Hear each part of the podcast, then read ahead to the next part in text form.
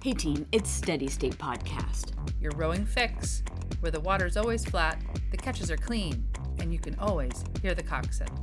It's Rachel Friedman and Tara Morgan. Sit ready.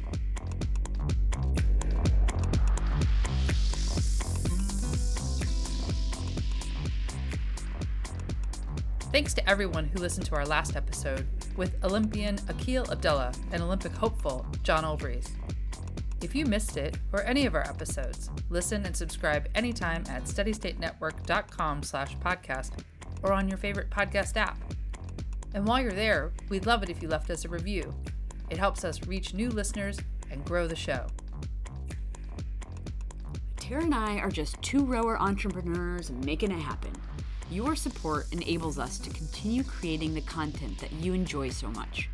Become a patron at steadystatenetwork.com slash Patreon. Thanks to our newest patron, Nick Fradkin of Seattle, Washington. So, hey, Rachel, what's up next on our schedule? Oh man, well, we keep talking about how much we miss morning practices. We also really miss our post practice coffee with teammates.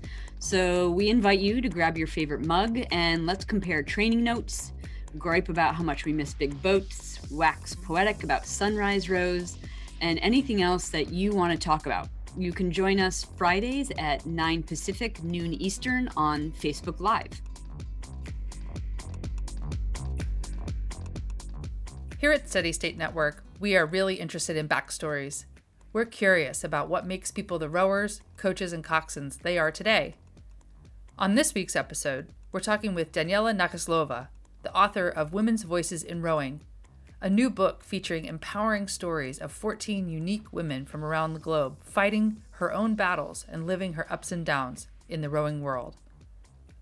We're also joined today by two of those women Michelle Carpenter, CEO of Rowing Ireland, who's been named three times to the Women of Influence on Irish Sport list, and Judy Geer, two time Olympian and part of the owner operator family at Concept 2 and Craftsbury Outdoor Center in Vermont. Hi, Daniela. Hi, Michelle. Hey, Tara, how are you? Hi, guys. Hello. doing, Hello. Michelle? Good to Nice- see you. Nice to see you. And all of you. Hi, Judy. How's Vermont? It's very gray. And you have a you have a coworker behind you. I do. My husband is in the background. We're dancing. Hi, Dick. he says hi. So myself and my husband, who won't hear me because he's earphones in, where we have this cabin in the garden, so we're working from the cabin. So and then I have here my partner Dave. Like hello, hello. I see that's your gym too. You can see your erg. Oh, oh, back there. part of it, yeah. yeah. Then This is the cardio room. yeah, this is the office, you know. Oh yeah. Oh yeah. You got the Model my E. erg. Nice. of course, I have to ask you uh, which model Concept 2 you have. Actually, right now, what we have up here for pandemic is a Model E. It- It's Oh. an old, a very old Model E. I just bought four Model E's. All right. awesome. Yeah. Yeah. They're they're our favorite. I do uh, para rowing, adaptive rowing. So they're our favorite. Okay. It's been an interesting few months for everyone. I'm assuming things are bananas at Concept 2 because everybody wants to buy a machine right now. Rachel just Um, got off the wait list. I did. I just got mine. Um, Yay. and it's just it's been this funny you know for months friends saying and teammates i got mine i got i finally got mine yeah it's been bananas. Um, Yeah. people people really want ergs and we had to totally shut down for six months uh, six weeks sorry back in march which Yeah. set us way back and we have not yet caught up. So yeah. Yeah. we're doing the best we can. I'm happy to hear you got yours. Yeah yeah it's it's been great and I mean congratulations right? I mean business is good and that's that's what you can hope for. Who, who would have thought this time last year if someone told you you'd be running virtual regattas on, on ergs, you know? You, you'd have thought someone was absolutely crazy, you know, that in, May or June, in the height of the regatta season, that you'd be, you know, yeah Uh, but isn't it incredible? I've I've be, I've logged in a few times to this erg Zoom in in the UK. Yeah. I don't I don't know who's done it, who does this, or who organized it, but to to be able to to erg with Matthew Pinsent and you know um few of the other Guin Batten and you know it, it's fantastic because I was doing Yeah. a load here in this cabin I have in the garden and it, it just became too much doing it all by myself so it's uh I, the, uh, the one I did with Matthew um I thought oh that's I, I- that's okay that was okay and the next day could I walk I was like you know. I saw that that that's uh, is that Zoom Ergos? Is that that Yeah. one? Yeah. Yep. So I saw they actually had um, uh, Pete Reed on, who we're big fans of Pete Reed uh, of Great Britain, who is a recently injured athlete. Uh, using figuring out how to use the erg it was so great you know because that uh, again you know i work in para rowing and uh, we're big fans but Zoom Ergos is great, and uh, just uh, Rower's Dream. We just had them on the episode. They've been a, little tiny company in Michigan. They've been doing rowing workouts that Rachel's been um, part of, and yeah, it's great how everybody's pivoted. You know, I think everybody's had to pivot. Up here in Vermont right now, we're not talking about rowing races, we're talking about skiing races. And we've sort of just gotten permission from the state to hold events, competitions for juniors only, under 19, and less 25 kids or fewer in any di- given sort of hour. So it's going to mean that our race is going to be like all day long because they're going to have 21 kid, 25 kids at nine o'clock and 25 kids at 10 o'clock, you know, whatever. We'll do the boys in the morning, the girls in the afternoon. And, but the same thing with volunteers. Usually I have a number of, of older members of our community who love to come out and help. And I'm a little bit hesitant to, to ask them. Um, yeah. For your marathon, right? You decided to do it like virtually. Yeah, Or our like- marathon's virtual, but anytime, I think it started January 4th, actually, I need to do my marathon, but um, you know, you, you'll have like a whole month and a half to go out, do your marathon, use Strava, whatever. Um, my coaches have done some really wonderful stuff. Like when the kids couldn't even come here for small groups, they did, you know, virtual coaching sessions and sent home workouts and, you know, just a lot of creative stuff. There's a virtual running group um, when we couldn't do a, our sculling camps and our ro- running camps, we had a virtual running camp uh, this past summer, and um, so it, it I, I and I do think, as as you guys are saying, that we will learn some things from this. We will maybe do things differently going forward, maybe gain some efficiencies. I'm going to have to make do with a lot fewer volunteers at this ski race this coming weekend, and so I may learn, you know, how to make that happen. I, I know that our timer, who's been doing the timing, he's developed this system where he just drives up in his van and he can basically do it without any volunteers at all. And he's developed that because of the pandemic. And that will carry forward and make it easier to do some of these things. We, we have to find the silver linings and make the most of them. So each of you have such interesting stories and lives, and we could do an entire episode um, for each of you individually. So Thank Thank we're gonna see how much we Yeah. can pack into this hour, and maybe have another conversation with each of you sometime down the road.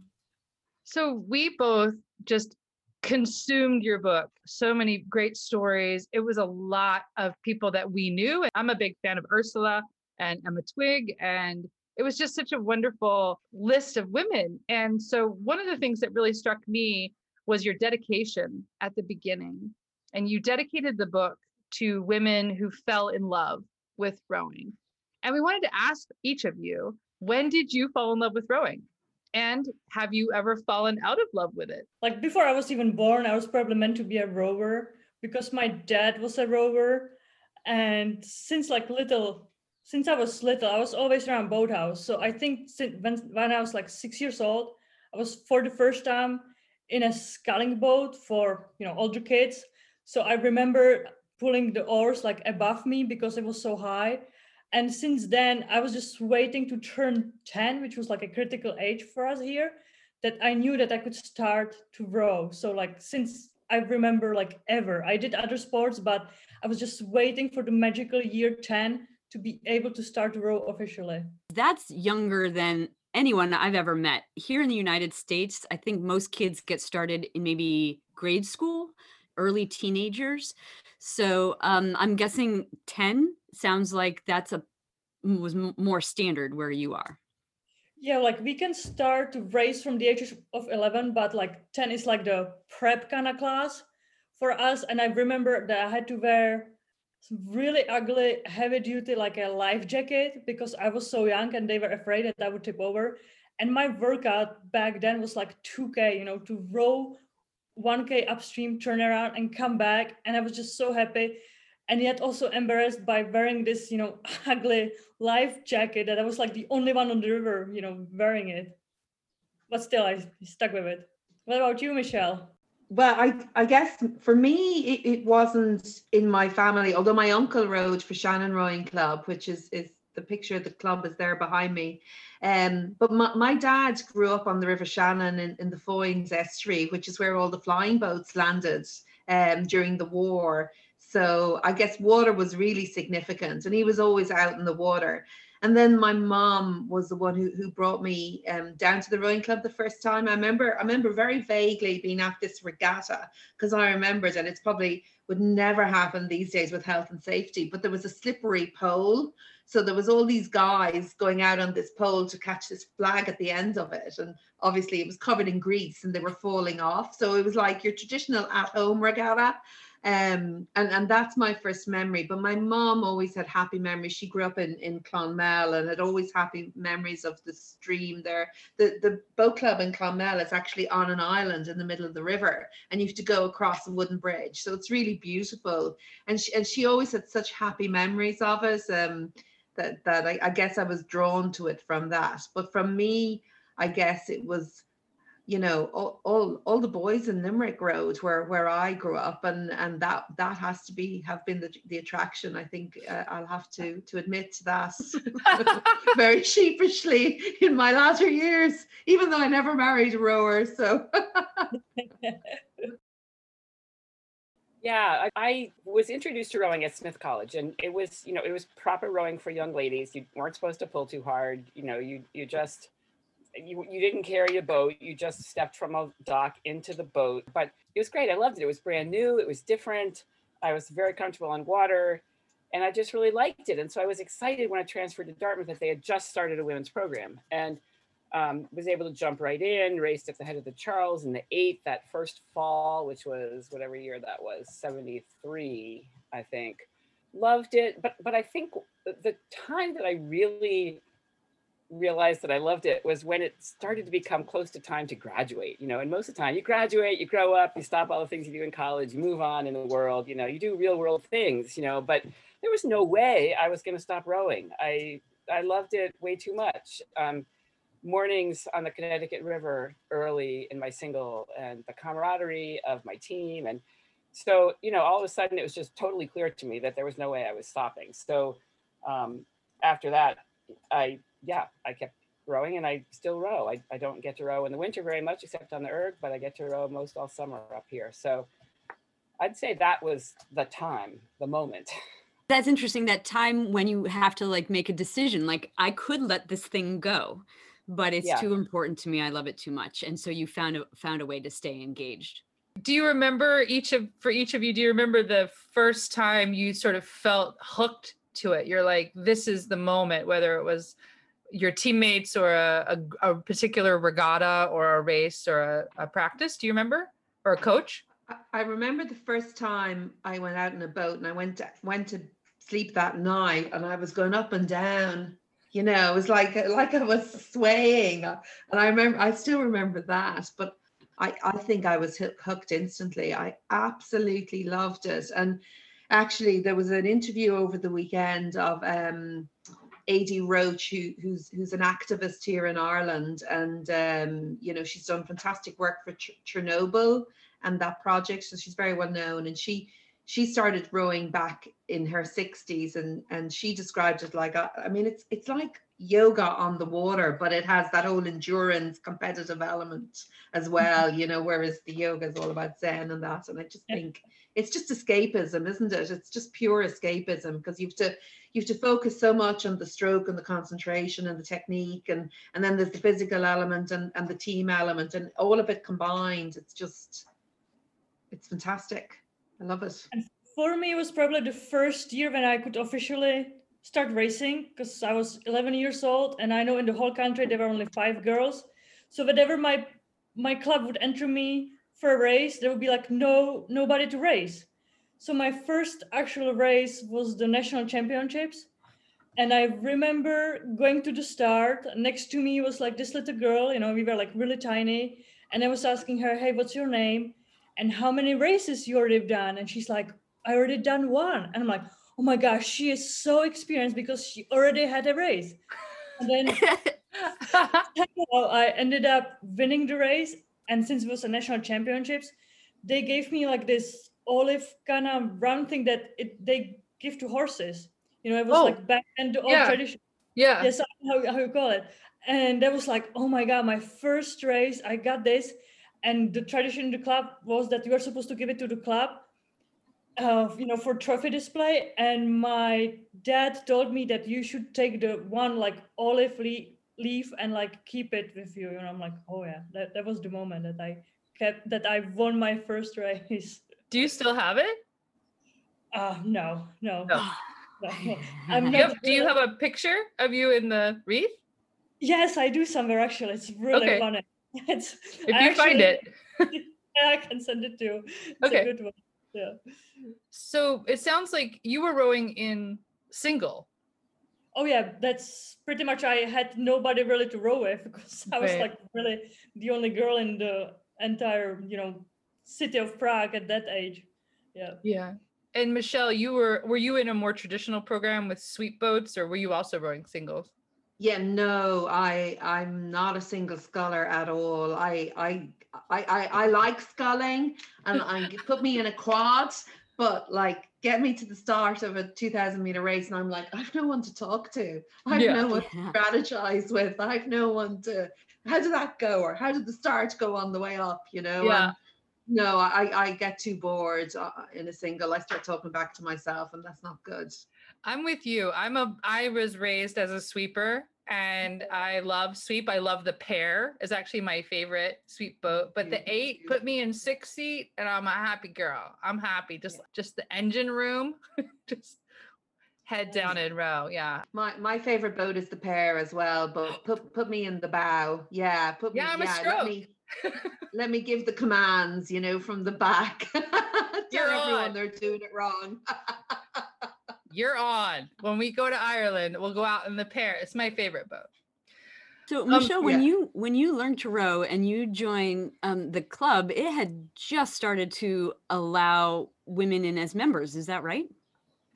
Yeah, so I start, first started to row. There was five clubs in Limerick where I grew up, and um, only one of them allowed women. So we, myself and my friend, went to that club first, and it was, it was a good bit away from where we lived. Like it was a forty minute walk, and then we heard that Shannon Rowing Club, and Google it. It's a beautiful club. It stands on this bridge in Limerick.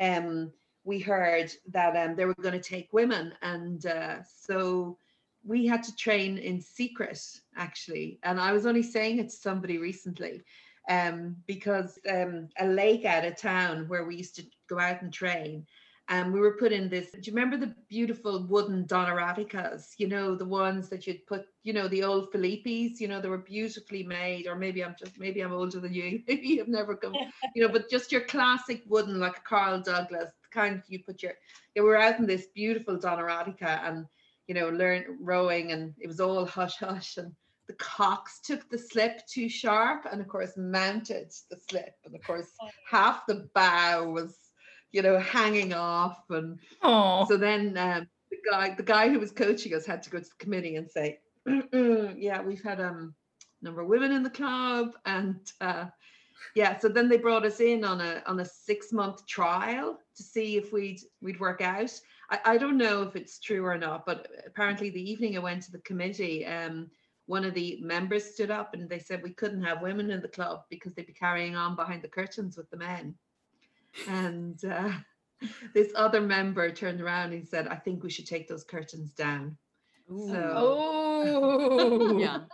Yeah. I have to say, when I talked to Michelle and she told me this, I'm like, I just like really could not believe that because I'm like, like really?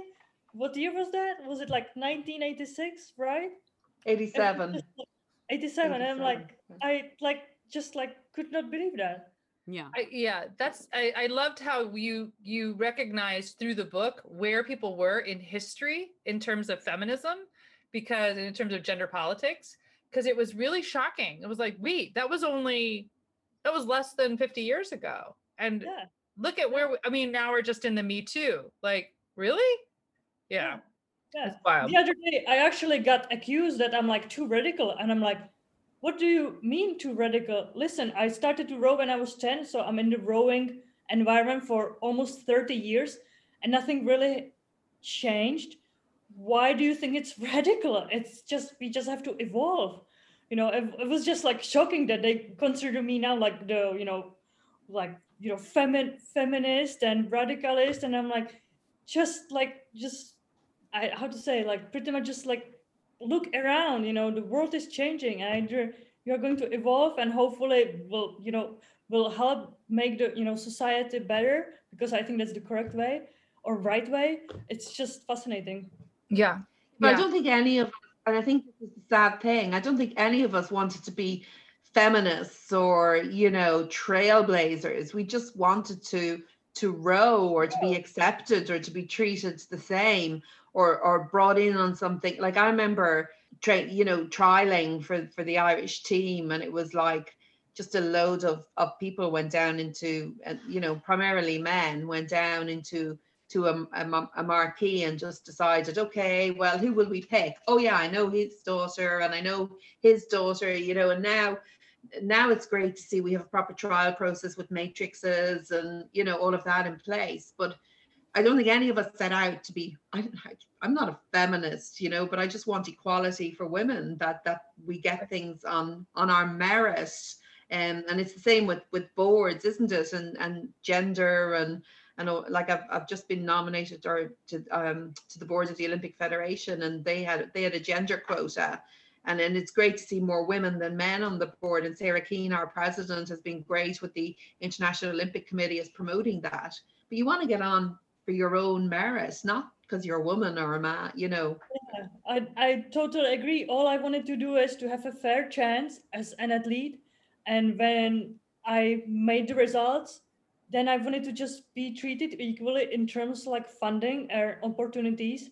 And not the other way around, that I was like this, you know, lightweight girl that nobody really, you know, cares, even though I kept on having results from the international scene. They were like, yeah, well, she likes it anyway so we know that she's going to fund her way no matter what. So we can just focus on these prospects that we think three five years from now will have a chance which obviously they never had. They never did. And i just like kept on grinding away. And after like 15 years you just are tired of it. So this brings us um actually forward um a couple of steps because we wanted to talk to you about rowing in college and coming out of college and your dedication to making the the national team. Um, so could you tell us a little bit about rowing there and then um, your decision to train for the Olympics? yeah pretty much it was like 2003 i had a meeting with our then president of czech rowing association and he invited me into his business office and he told me daniela olympics are like the biggest thing in your life. So i want you to try to qualify for 2004 in a lightweight double. And i said no i think education is more important. I had this opportunity to go to united states as a transfer student because i was already 21 i think. So i'm going to go to, to us i need to learn english and i need to be able to learn or read milan kundera. That's our czech famous writer who escaped to france i want to read his books in english because he doesn't publish in czech. And he's like oh that's a shame. And i pretty much closed my door to the national team because i said no to the most powerful man in czech rowing who is now head of the olympic committee. So they had that against me, but I just needed to get out of the system and learn what's what's out there. Because I felt that we are still, you know, 20, we are still, you know, 2003, 2004, we are still, you know, super post-communistic country with no innovation, nothing was happening. I just felt that we just don't train correctly, we don't have the correct equipment.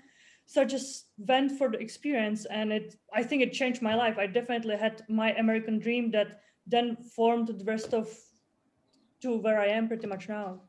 So I pretty much I thought at that point I'm done with rowing at the international level because they back then they did not allow US, you know, uh, international students to go back to the national team. But fortunately, I was the only one. So again, I just I came back, and ten days later, I actually raced third World Cup in Lucerne. And so from eight to a single lightweight single was like, oh my god, it was it was Right. terrible. I ended up in final B, but it was okay. but three weeks later, I think I won the under 23s. So it was like it was like the best year I had was in 2004 when I rowed the eight, and then I won the lightweight singles. So I'm like, wow, this was great.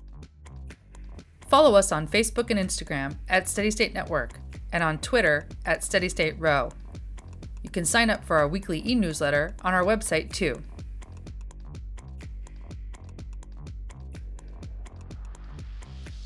And we're back with Daniela Nachazelova, Michelle Carpenter, and Judy Geer. What's the thread that kept you going throughout? You've gotten it hooked, you've gotten the fallen and in love. You know, what is it that has made rowing a, a- just a longevity? Like it's just part of your your DNA, right? Yeah, I guess for me it was like I was too small, I was too light, so I just wanted to show that you know I can be actually like good at something, and I probably had the technical feel for it. Just was lacking the strength, so I just trying to see where you know my ceiling is, how far I can push it, really, and then along the way, see if I can find like a double partner and try to go for the Olympics, either 2004 and then then 2012 or 2016. So it's just like to see where where's my ceiling pretty much yeah with that. And then along the way, it started to be more and more not only about the performance, but also about I guess the philosophy of life. You know, what what you what lear- what rowing can teach you about yourself, how you can certain values that you learn can actually then apply into your real life and then move on. Yeah, and I guess for me, well, I, I didn't row to as high a level as Daniela. I, I I look at our high performance athletes today, and I look at the opportunities that they have, and it's it's not just because I'm I'm CEO of Rowing Ireland, but I, I do look at the opportunities they have, like a national rowing centre, proper proper high performance program, you know, and I think, wow, I wonder I wonder if I was 22, 23 today, would I would I still be involved? I just got tired of like we were the start of of women's rowing in Ireland, you know, really international and competitive. I think the year after they sent a crew to Lucerne or two years after.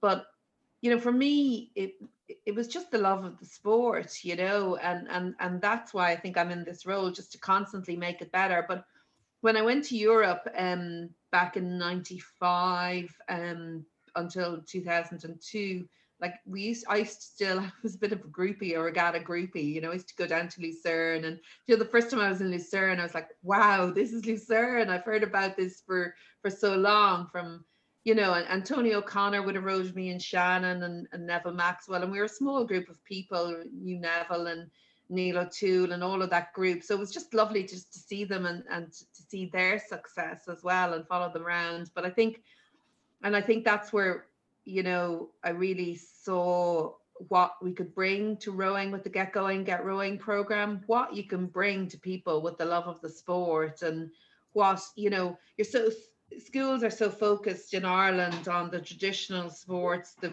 the the football, the hurling, which is an Irish sport, the rugby, the you know, kids don't, you know, and coming up to Rio before the O'Donovan brothers, girls didn't know the difference between a rowing boat and a canoe, you know, and as we know, it's as different as football is to basketball, you know.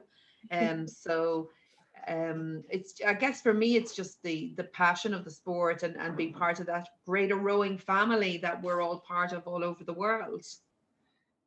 Yeah, that's brought you to be in this position of leadership with uh, Rowing Ireland. And is Rowing Ireland essentially the equivalent of US rowing? But you've got a great new CEO there, a woman as well. So Yes, Amanda Kraus, yeah. times- yeah, yeah, yeah, yeah. So Rowing Ireland is the national governing body for rowing in Ireland. Yeah, and and again, when when I when I was in school and I left school, I didn't know what I wanted to do. All I wanted to do was be involved in rowing. So I thought, oh, I'll be a PE teacher and uh, phys- physical education teacher. And um, I got I got the grades, but I didn't get the interview because again, it was all the people from the bigger sports. Now I would have actually made a terrible teacher. really. So I'm so glad I I didn't get it. But um, but at that stage there was no opportunity to be involved in sports science. There was no certain well, still difficult as a woman to be involved in coaching, you know. So um, it, it's funny the way the paths have turned, and I've I've ended up doing what what I always wanted to do to work in rowing. I think Michelle just does an incredible job. Like for me, you know, because like if I would like to run somewhere down the future, you know, for being the president of Czech Rowing Association, Michelle would be the one I would definitely go to, you know, for if I would need some, if I'll have some questions or like how to deal with certain things. She's my role model. I am proud to say that. Oh I'm honored. I'm honored. And look, I think think that's where the rowing family is really important because I've had so much help and support from people in this book, many people in this book that I wouldn't be where I was today without them. I mean, I I always talk about the the seminar that that um, FISA sent me on in, in 2017 um, in Switzerland with Daniela Muller, this uh, International Olympic Committee, and it was it was Sheila and Daniela Gomez that uh, that asked me to go on it, and and my husband said I came back from that a different woman. I don't know where I left the other one, but uh, but I hope I hope this one is better than the one I left in Lausanne.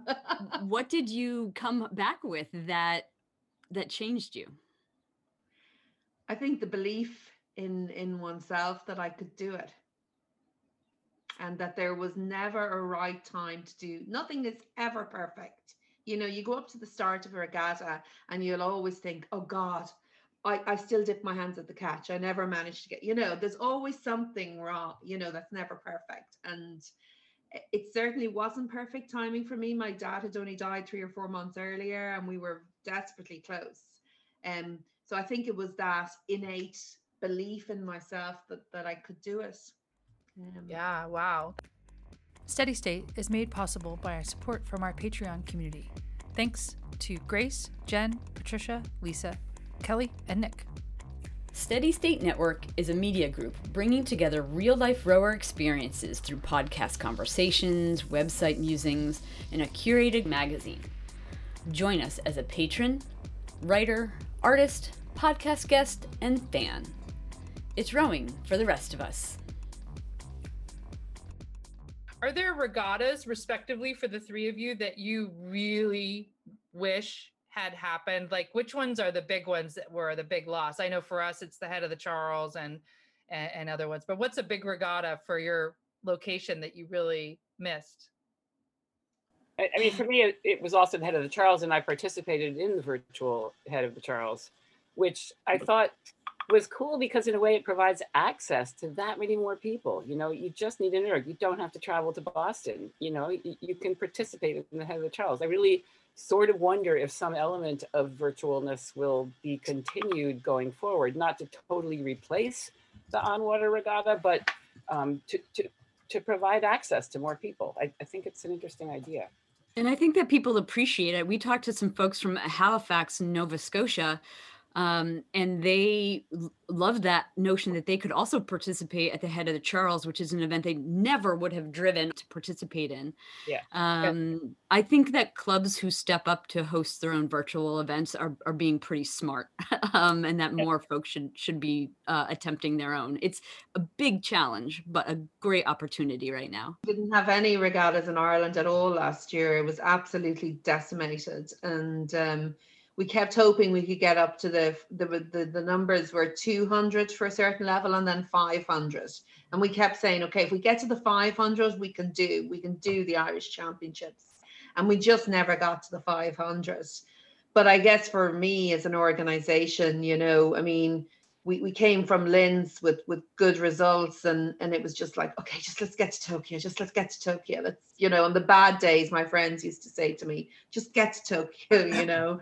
So for when the Olympics it was just so it, yeah it was devastating I think for us all. And it just feels like Groundhog Day doing it all again like we've already been here.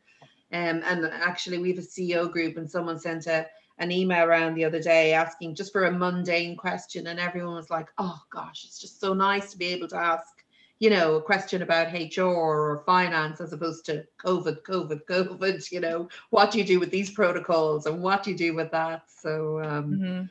but I think it'll make us, yeah, it'll make us appreciate really more, you know, those those chats we have on the bank of the river during regattas, you know, miss miss all all the friends domestically and internationally, meeting people at, at all the international scene and and yeah, meeting meeting all the crews at uh, at domestic as well. It's just right uh, because we we love rowing. We we want to race. We love racing, but regattas are long days and long weekends, and we talk about how great it is that you're just hanging out with your friends It's summer all camp. day It's until summer you have to get in a boat.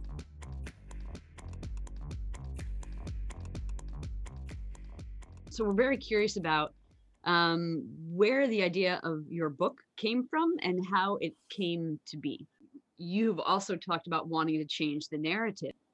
Yeah, pretty much like I somewhere there at, at the end I wrote about it that I got to this summer school of journalism and they were like, well, you should, you know, you have about 15 minutes to think what would be your theme that you would like to cover up or learn more.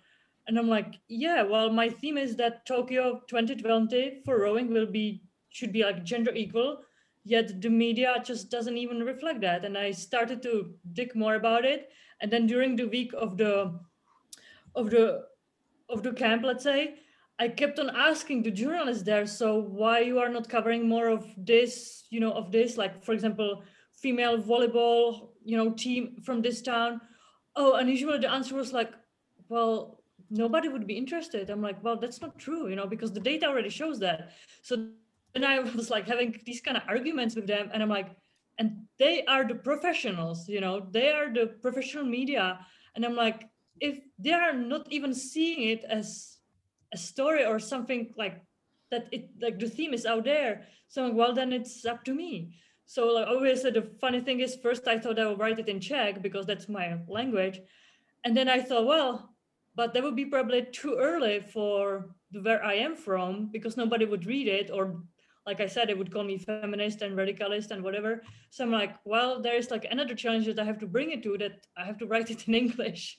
So that's yeah to give it like a word because like i think really like west from us like where we are you know czech republic we are kind of like the border between the east and west you know of the you know the world. And i think that you know i'm aiming for the west right now. Hopefully help hopefully being able to influence somebody from here because right now for last year we've been coaching uh lightweight dubber from latvia.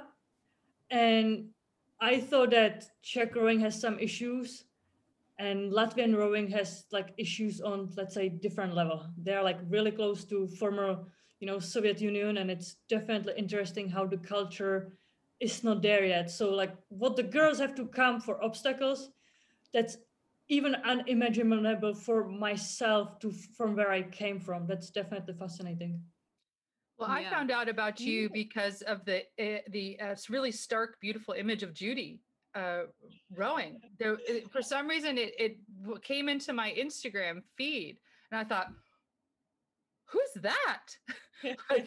what is this? What is this?" And and just knowing Rachel and I's really strong interest in it, we had you on our list for a long time uh, of someone to interview, and and then for Michelle and Judy, we want to know how you all came together and how you all met. Well, for example, COVID is an interesting one because, for example, I never met Michelle in person. You know, so like we like hadn't met yet. I know Judy for a long time, but and I think that Judy and Michelle never met, right? You guys. Nope, Right, this is the first so. time. Yeah. Yeah. I just think the whole the whole concept that Daniela has come up with is really incredible. You know, all these people who, you know, we've all heard of, you know, Judy, Trisha Smith, Anna Marie Phelps, Jacomine, you know, Emma Twigg, and generations apart, all of us, um, but all involved with the same sport, with with with all the same loves. And and to bring that all you know together in a book is just to have that whole concept i mean i i eat rowing books normally i have read everything you know i've, I've read books on on the first olympic women's crew you know catherine granger's book so many books but to bring it all together it's just you know and then to bring the hurdles that women overcome in sport and and and even though there's generations different that they've all been the same hurdles along the way and and to to dovetail all of that, knit it all together, it's just and and then the photography is absolutely stunning. Yes, Including my own picture that my husband took. So uh, Yeah. beautiful. What's what's the name of the photographer who did your your photography? Oh, like for Judy, there was uh, Jen. One of our athletes. It- yeah, it- that's uh, from Craftsbury. Jen Forbes. Yeah, Oh, okay. because because the whole idea was that somewhere during the year when I was supposed to interview them in person, I would have this Andre guy from Czech Republic taking also these lovely pictures, but obviously that didn't happen. So then we just improvised, and he gave he gave me like a file of like 200 pictures, and then I kind of tried to come up with, you know, each interview had its own theme. Like for example, Jacomine, she's like a referee, then so then he's got some pictures of referees, some kind of like behind the scenes. So then I kind of try to put it together. So hopefully there will be a second edition where we would be able to add into the book the official, you know, portraits of each of the person. And then the best one about the whole process was that I had my what I would call like my wish list, my dream team that I wrote down at the beginning, beginning who I would like to interview. And everybody said yes or just was willing to talk to me. And I felt like, oh my God, this is this is to me, that's the most incredible thing. That I don't know, I was talking to somebody about it that pretty much I didn't need to go through managers, no like PR team, I didn't need to have like an approval. I just asked somebody, for example, like Sheila, hey, what do you think about this person? Oh, she would be amazing. He's, you know, here's her contact, you know, like refer to me. And then there would be, it just like happened naturally. So I think that this theme was just like waiting to be done, really. And then also since since I come from rowing, not I'm not a really a journalist, the the willingness to tell me like in depth certain things was just incredible. You know, that's kind of how where like the book started to form its own theme without really me trying to push at the beginning. I didn't have on my agenda, this is what I want to talk about. I just wanted to share stories because I thought that each of them is just incredibly unique. And then there was like this, and it slowly it came like this underlying narrative that I'm like, wow, this is fascinating. This like needs to be needs to be written pretty much. So Tara and I were talking about this, and she pointed out a theme that stood out to her was the idea of women leading the way as uh, coaches of the whole athlete. And um, I'm assuming Daniela, you saw that as well. Yep, yep, definitely. Like there was somebody was asking me what was my criteria and i'm like it's not only that you have you know like a giant list of you know medals or achievements but there is some kind of yeah like for example emma twigg you know she stepped out of the sport because she wanted to do something else even though she had to fight the federation and then she came back because that's what she decided to do. And that's just been like you know the narrative that like you know being like a three times olympic champion is wonderful but what does it tell you about you as a person if you don't you know share it beyond your personal achievements? So that was my big thing. And i would say probably why i did that is that for example in czech republic we have mirka knapkova olympic champion and that's it. So people were asking me why mirka is not there. I'm like because there's nothing really beyond that to tell which is you know kind of bummer because just not everybody has that i guess. And I know that it, just to riff off of that, that each of you have had experiences being coached and coaching athletes, and, and in Judy's case, you know, maybe coaching the skiing and, and things. But the the concept of women being better suited to coach holistically and see athletes as a whole person and set that standard when that that was a theme I thought came out of the book. I don't know if any of you could speak to that. Well, I, I, I can speak to it a little bit just at, at. Our head um, Olympic development ski coach is a woman, and our head junior coach is a woman, and her, her assistant is a woman. Uh, you know, it's just that sort of happened. They were wonderful applicants, and or people that we already had here who were a big part of Craftsbury. So it was one of those things that I almost didn't even notice until I stopped and looked back at it and said, "Wow, we have so many wonderful women coaches here," and, and that's really cool because all of these kids, hundreds up here in our area, are going to grow up knowing that women can coach just as well as men and probably better. They're also definitely coaches of the whole person. So it, it it's and I love that they get that that's their responsibility. You know, I, I love that they make a point of punctuality and expectations and doing your work and hanging out and communicating and answering the questions from the coach just all that stuff you know and i know that the parents here are loving it too you know so it's this wonderful sort of it's a very holistic thing and i i know that when i was coaching at dartmouth um i i remember a young woman coming to me and saying well my parents say I have to quit rowing because my grades aren't as good as they should be, or something like that. And I just felt, oh, come on, that's just the worst thing. You learn so much from sport, from being on a team, from working with other people, from being true to them and showing up at practice. My own kids told me that they did much better on their coursework and getting it done when they were on the ski team and had to show up to practices, you know. But I, I, think there's still people who don't who don't get that, but I, I really think sport has so much to offer in so many ways, and so I feel really lucky that my two jobs right now allow me to be helping people find sport, you know, and yeah, especially girls.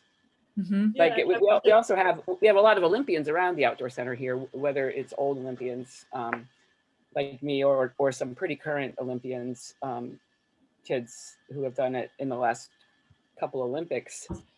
And they're just normal people around the center and they help coach the juniors and they're like friends with everybody. And, you know, I mean, it's just like, this is normal and they're real people and I can have this dream too. And interestingly, they're mostly women too, you know, so it, it's just a wonderful, I think it's a wonderful thing going on right now. Yeah, so to what you're just saying and what Daniela was talking about before in terms of um, the experience um, approaching people uh, that you'd like to talk to for the book. Um, you know, over the years, I've been involved with rowing for about 20 years. I came in as a master's rower, as a young rower. I was about 21, 22 when I learned to row. Um, and I didn't know anything about the sport. I just like hopped in and over the years came to learn more about the sport. But there was definitely a time, a period of time where I felt like there's no way that I can get myself into a conversation with this person or this person or this you know national team rower because I just don't know enough.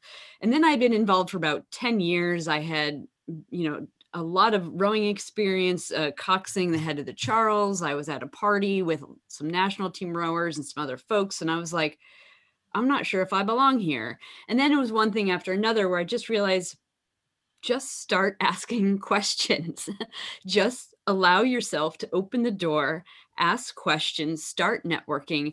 And that just changed my life right then. So I'm really glad to hear, Daniela, that you felt the same way. You had this experience where you said, I don't know if this is going to happen, but I'm going to try. And and I think what it comes down to it is we are all just people, no matter what you've achieved in your rowing careers and lives we are people that are good people that want to talk about rowing and it's excellent that so many people opened up to you for your book yeah definitely yeah. Well, i was going to add a little thing to that that one of the things i yeah. like that happens at craftsbury is is that we have our sculling camps well in a normal year hopefully again we'll be able to sometime have sculling camps but so we have a lot of people of all levels and all ages learning to row we have our olympic development group who are trying to make the Olympics. We have juniors, and, and everybody sort of gets to talk and intermingle, and you're sitting around the same dinner table, you know. It's, so it, it's just trying to be really comfortable, all levels of sport, appreciating each other, you know, and learning from each mm-hmm. other. And yeah, and on that theme, I would add that definitely Craftsbury helped me to form me as like who I am because I got there as like you know this hot shot, under 23 world champion, thinking that I knew it all and obviously I didn't. So the most I learned about my rowing was through coaching somebody else because suddenly I had to connect, had to explain, had to understand what works, and then it then helped me back to you know understand really deeply in you know what the sport is all about and then what makes the boat you know go faster. So that was that was definitely formative years. I had when i was coaching you know 30 40 people a week and then you know next week there will be somebody else and then you still have to you know connect them pretty much in five days trying to learn you know you know trying to teach them as much as you can because then they will go back and you know for a year they'll be alone. So it was really intense on their part and also on my part of like how it really sped up let's say my rowing education it was like wonderful and i i just like can't believe that you know nobody else is really doing it like this because it's just really effective way of doing it mm-hmm. I attended the U.S. Rowing Convention uh, a few weeks ago, a month ago now. And one thing that I saw presented there that was very interesting to me was a, a look at how coaches how coaches learn, where they get their information from. And a very small percentage said, I get my coaching education from coaching conferences. Some of them said from reading, but something like 90 some odd percent said, I get uh, education or I learn about coaching from coaching or from other coaches while coaching. And um, I think that's huge. I mean, there's a whole other discussion to be had about that, about coaches coming in and making sure, uh, maybe at the club level, that there's like a mentorship happens. Because I think oftentimes new coaches come in and they're just told, okay, here's your program. Right, trial by fire. Here's Trial the key, here's the keys to the launch boat. Yeah, Have, have a nice time. Yeah, and you know, yeah. as part of the Get Going, Get Rowing program, we have a, a year in Ireland where you, you finish one set of exams. So you have a, a transition year, they call it, and you do lots of experience, uh, work experience during um, this transition year. In fact, my daughter is applying for college at the minute in, uh, in Holland, and she she actually reflects on what she did in transition year. But we we devised a coaching program for these 16, 17 year old girls and it, it's funny what you said about learning so much more about rowing from coaching. So so they learn all the principles of coaching you know the idea principle and how to communicate and you know teaching through doing it not by you know showing it and all of that.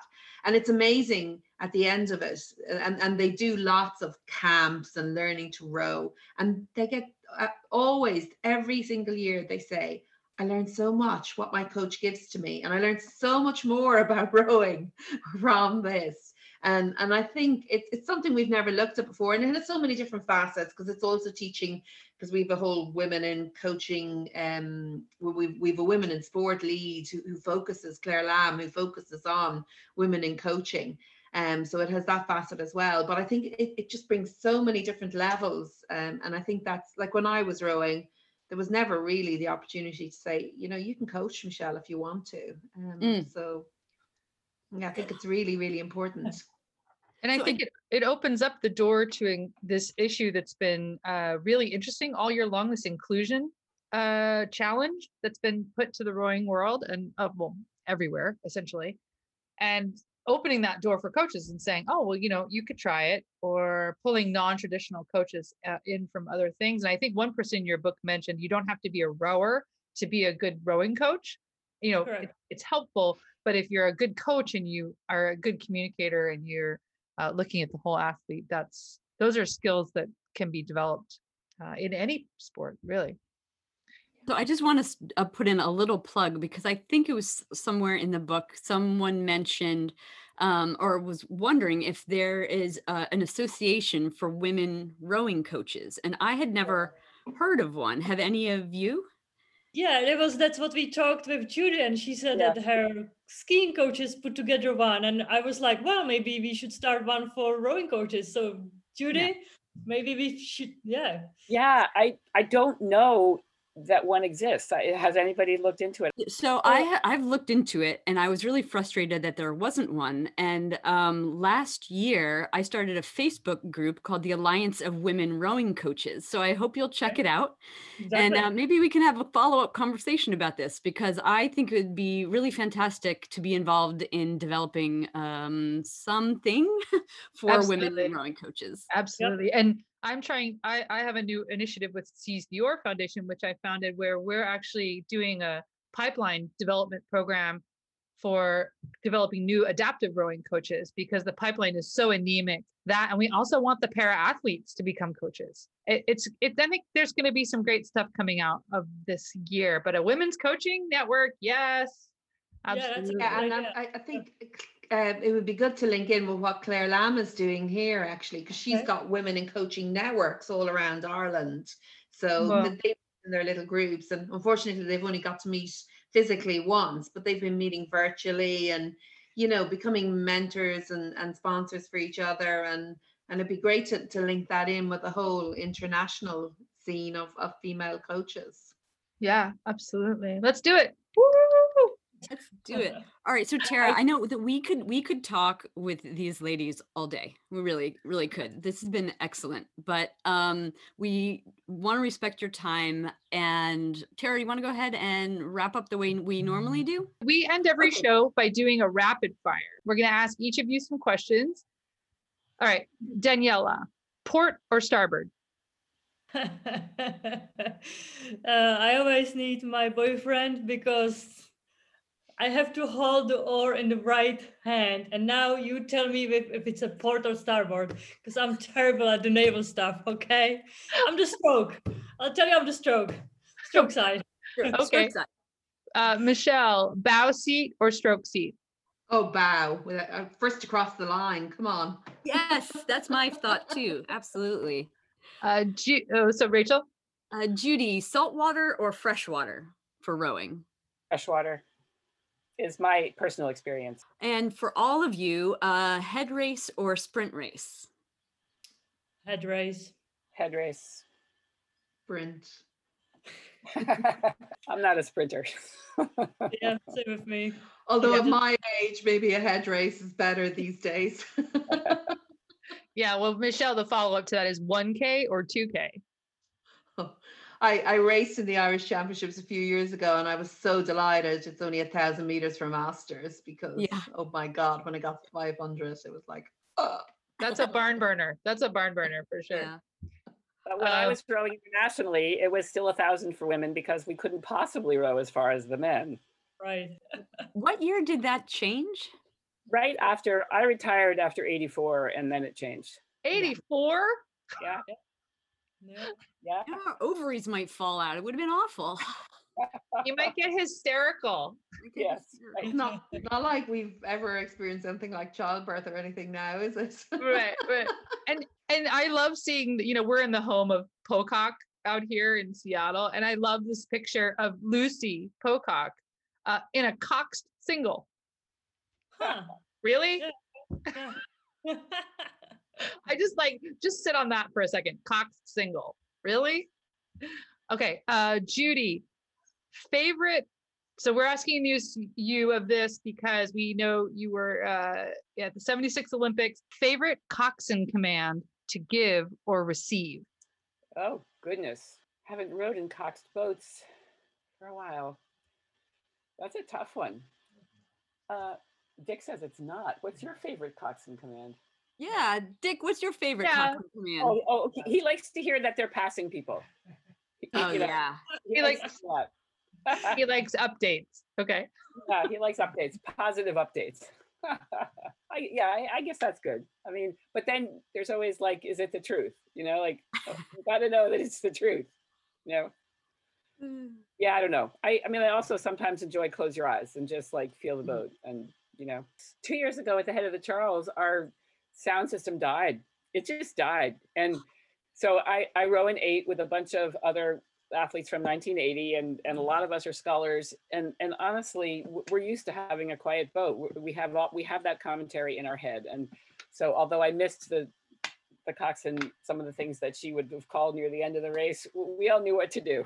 Yeah, exactly. I love watching the 1980 team you guys are one of my favorites to see go you know, by and I have to say that we had a Zoom Sunday afternoon with each other mm-hmm. because usually one of the highlights of the weekend is going out and having coffee together after our practice or our Yeah. race. And so we we Zoomed.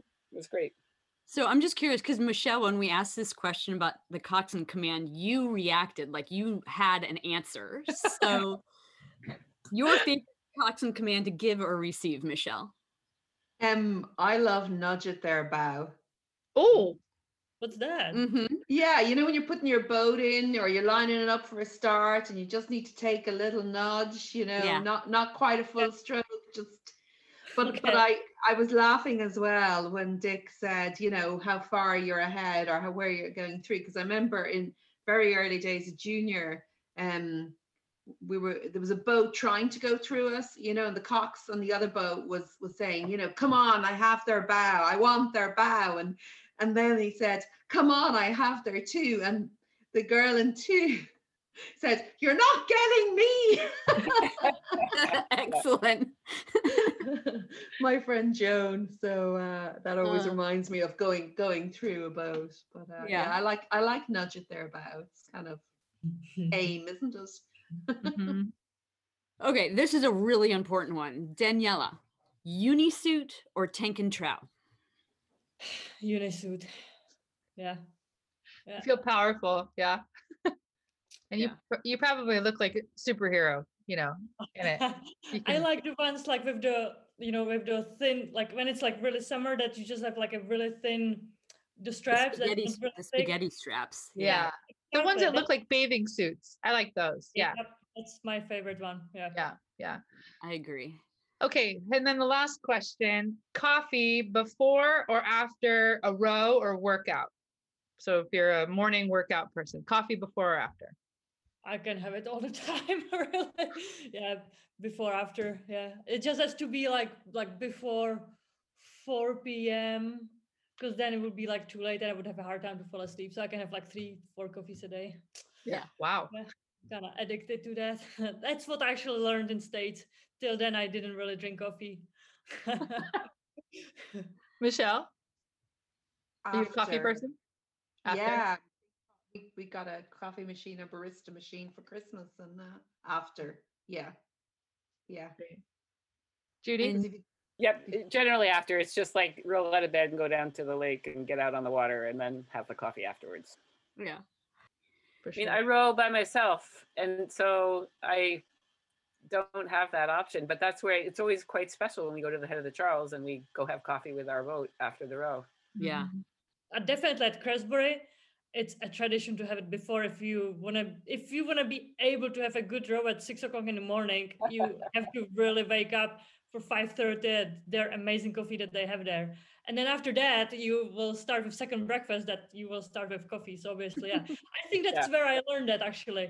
we miss it. So Rachel and I have been doing these coffee chats on Fridays and talking about everything. So you should join us. It's really fun. It's nine o'clock this exact time. You know, uh, Okay. uh, it's really fun. Um, just a chit chat and The only thing all is that's hap- that's happy hour for Daniela and myself, isn't yay! it? All right. Well, this has been really fantastic. Thank you, all three of you, for making time in your days where you are. And Thank you so much. This has been really fun. yeah. Thank you. All right. Well, thank you all. And hopefully, uh, we'll be in touch. Well, not hopefully, we will be in touch with you soon. All right. Thank you. Bye. Thank you. Great to meet you all. You too. You Take too. care. It's time to check it down and finish up this episode like we always do. Each week, listeners share the best rowing related things that happened to them. Let's hear from a few folks. It's Stephen Dowd in London. Uh, I'm the founder of Enduro Challenge, the world's biggest fully inclusive indoor rowing event for charity happening on February the 6th. Um, the best part of my rowing week actually comes from the fact that in setting up the challenge from a base of zero rowing experience has been interesting over the last three months, and I've been fully focused on trying to set up a four hour row for everyone everywhere to pull together. Um, but I got a call from the Power Rowing Foundation, uh, Marilyn Coblin, who suggested I should get involved with the Rowers' Choice Global Challenge. Never been involved in a uh, competition before, so I got on the erg and I managed to put in a qualifier for that particular competition. Um, it was a 750 meter sprint. I was absolutely on my backside by the time I'd finished it. It was the first time I'd ever done that distance at that level of speed um, and also entered a competition at the same time. So, yeah, a real highlight for me in the week. Uh, and just for those that are interested, I managed to pull as a para rower PR3, uh, I managed to pull at three minutes and two seconds, uh, which I don't even know if that's any good or not, but we'll find out soon enough. Uh, but it was certainly a highlight of my rowing week. So, thank you. Hey, the best part of my rowing week. I'm Rebecca Caro, and this week I've come back on the water after being on holiday for 10 days. And me and my doubles partner, who haven't rowed together obviously for a while, had our first outing. A little bit rough to begin with, and then we just totally got into the groove and we did four four minute pieces. And on the very last bit of the paddle home, we really started aligning our forces so that the splits just started dropping and dropping and dropping. And we were trying to work out whether it was better to be more front end loaded or to have more power in the mid part of the stroke. And we got our answer. So that was my rowing week. Hey there, Steady State Network. Uh, my name is Katie. Uh, I've coached for a lot of DC and Nova teams in the area, um, most recently DC Strokes, but previously I've coached for Oakton High School's crew team.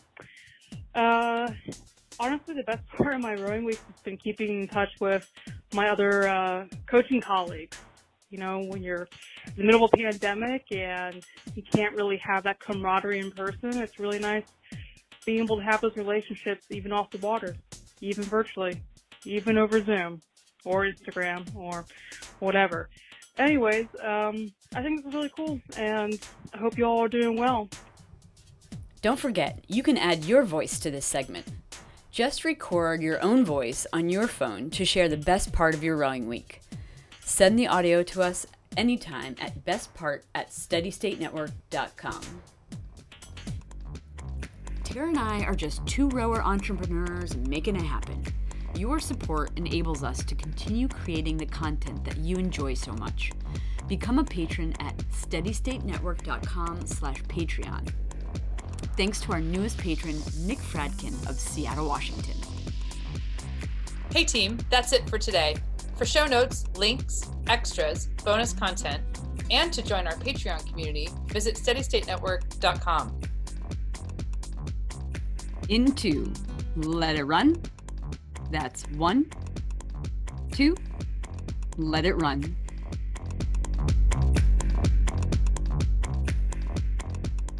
On this week's episode, we're talking with Daniela Naxazlova. Ah, I almost did it right. Can you say it for us? Uh, Nachazalova is the American pronunciation. Nachazalova is my Yes. original one. Nacha. We knew it was Nacha, but I didn't know about the other Z. Okay. Nacha, Nachazlova. I'm going to say it with my eyes closed. On this week's episode, we're talking with Daniela Nachaz. Oh! On this week's episode, we're talking with Daniela Nachaz. Oh! Nachazlova. What did you say the American pronunciation was? Nachazalova. Nacho, Nacho, Nachazlova. Oh my Yeah. God. All right, Rachel, Yeah. you have to do it. On this week's episode, we're talking with Danet. okay, it doesn't normally go this badly. We're gonna we're gonna start over. You know, we should just have her say it. yeah, why don't you just say it?